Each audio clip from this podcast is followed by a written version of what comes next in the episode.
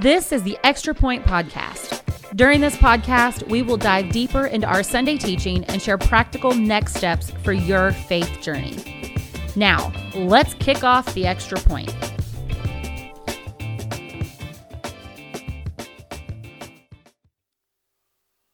Well, thanks for joining us here at the Extra Point Podcast. I'm Scott Bayo. I'm the lead pastor here at Southridge Church, and today I'm sitting in a different seat than normal because I had this past weekend off, and our Next Steps in Discipleship pastor, Pastor Cheryl Ross, right here to my left, um, was our speaker for the weekend. So I'm going to be asking her um, the questions this week um, to have her dive a little bit deeper into her sermon. And before we make it any further, make sure that you hit that like button, subscribe button um, heart it, whatever you can to let people know that you're interacting with this and to get it higher up into the algorithms, the way more and more people can hear this incredibly useful content. But thank you so much for joining us here at the Extra Point. And with that, we're going to go ahead and get into this was week uh, five of our Silent but Deadly series, and we were focused on unforgiveness, um, which is um, a very sensitive topic for a lot of people because um, it forces people to deal with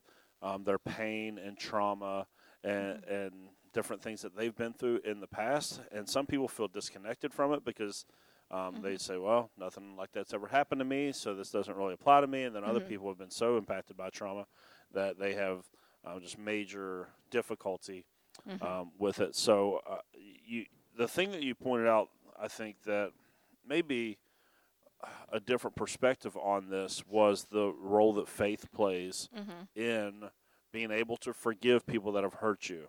Can you share a little bit about why it is that faith is such a major component in forgiveness? Mm-hmm.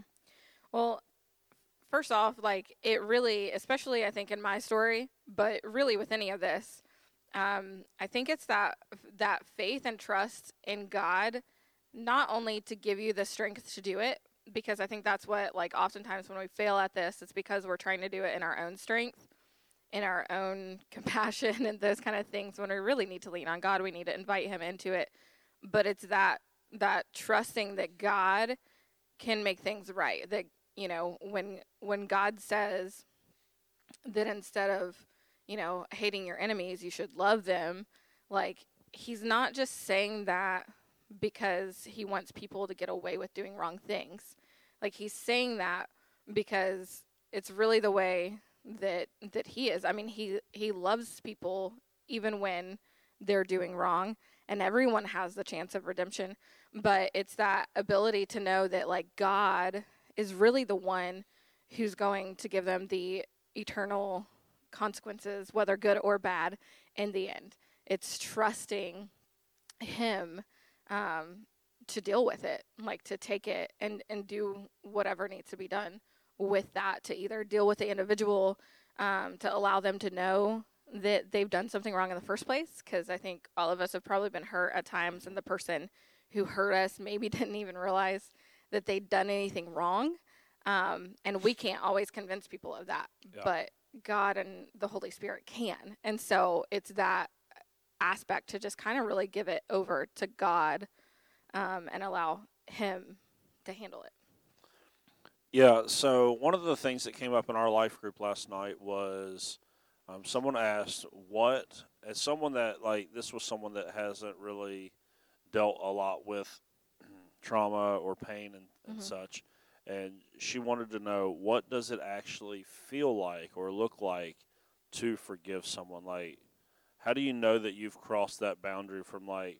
Maybe it's not that you have like warm fuzzies about that person because they did something horrible to mm-hmm. you but how do you like what does it actually feel like to live in unforgiveness and then what does it feel like to mm-hmm. live mm-hmm. um, in forgiveness for me personally i think the difference like when i sat in that interview for instance and i was able to say no um, it's that when my stepmom was brought up, I still didn't I, like I still knew she wasn't a great person, but I didn't have as much of those feelings of like man, I I I wish bad things for her. like, you know what I mean? Like, I was able to think about her and not have such a negative reaction. Um, I can still know the like the truth in that moment of like, you know, the thing she did was bad, this was bad, you know, that kind of thing. And I think there's also like a separation of knowing that like separating I think you talked about this earlier in the series, like separating the individual Mm-hmm. with the offense. Like Yeah. separating the two and knowing that this is a person who's made in the image of God and although they maybe did something bad or wrong or whatever, that's not all of them. That they are made in the image of God, that Yeah. they do have the potential to do better. Whether they do or not, that's really not up to us. Yeah. But it's that, like, being able to separate the two and knowing that they are still someone who has potential for changing and also knowing that like they are in fact made in the image of God too. They maybe just haven't taken that upon themselves yet.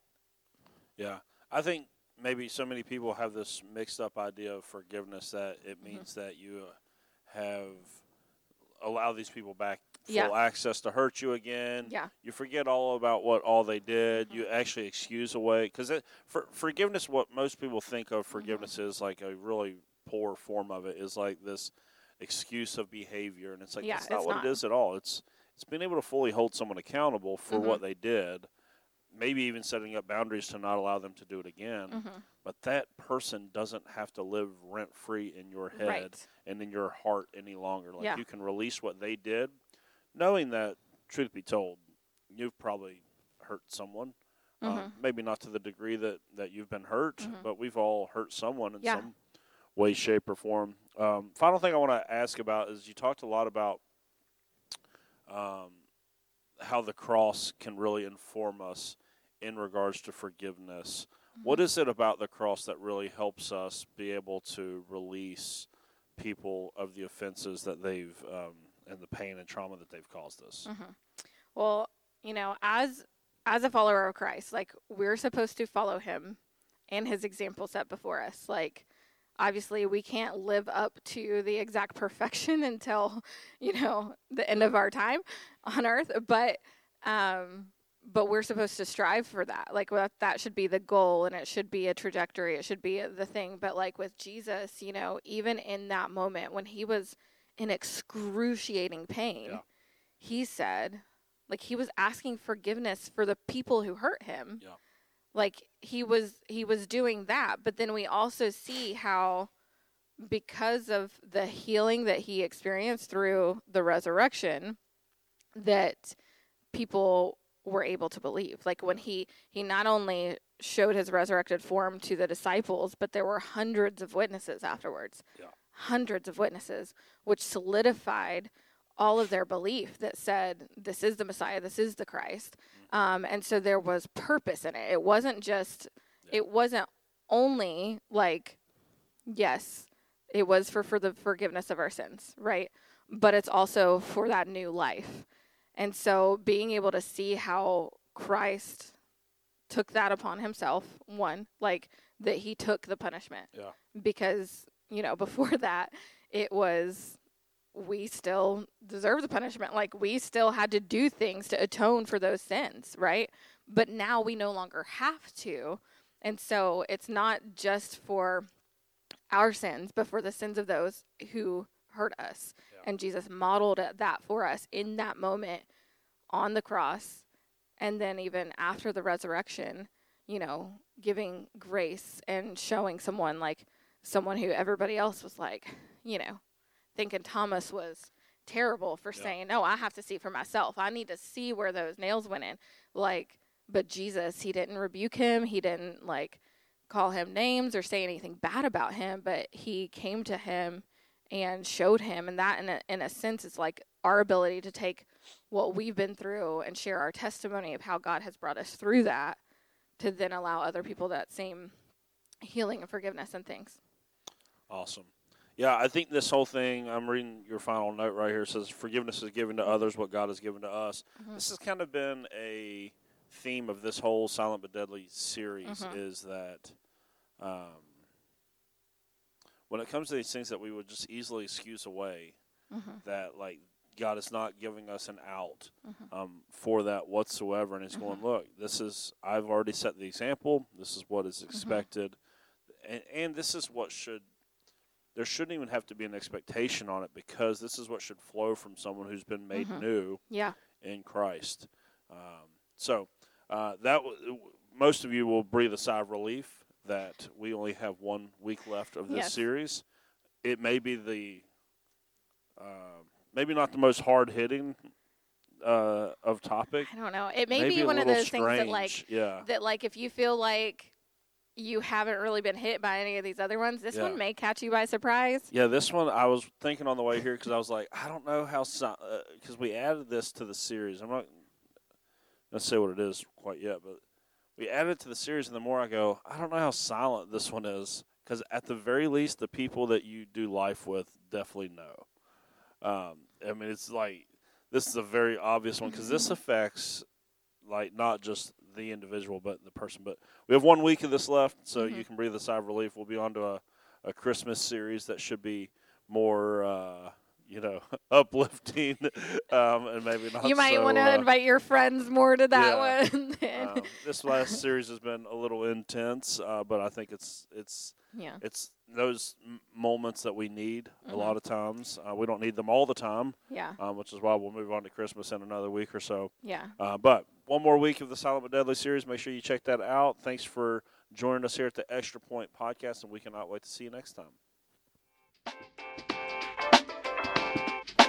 Thanks for tuning in to the Extra Point. Be sure to subscribe to the Southridge Church podcast and tune in every Wednesday for another episode of The Extra Point.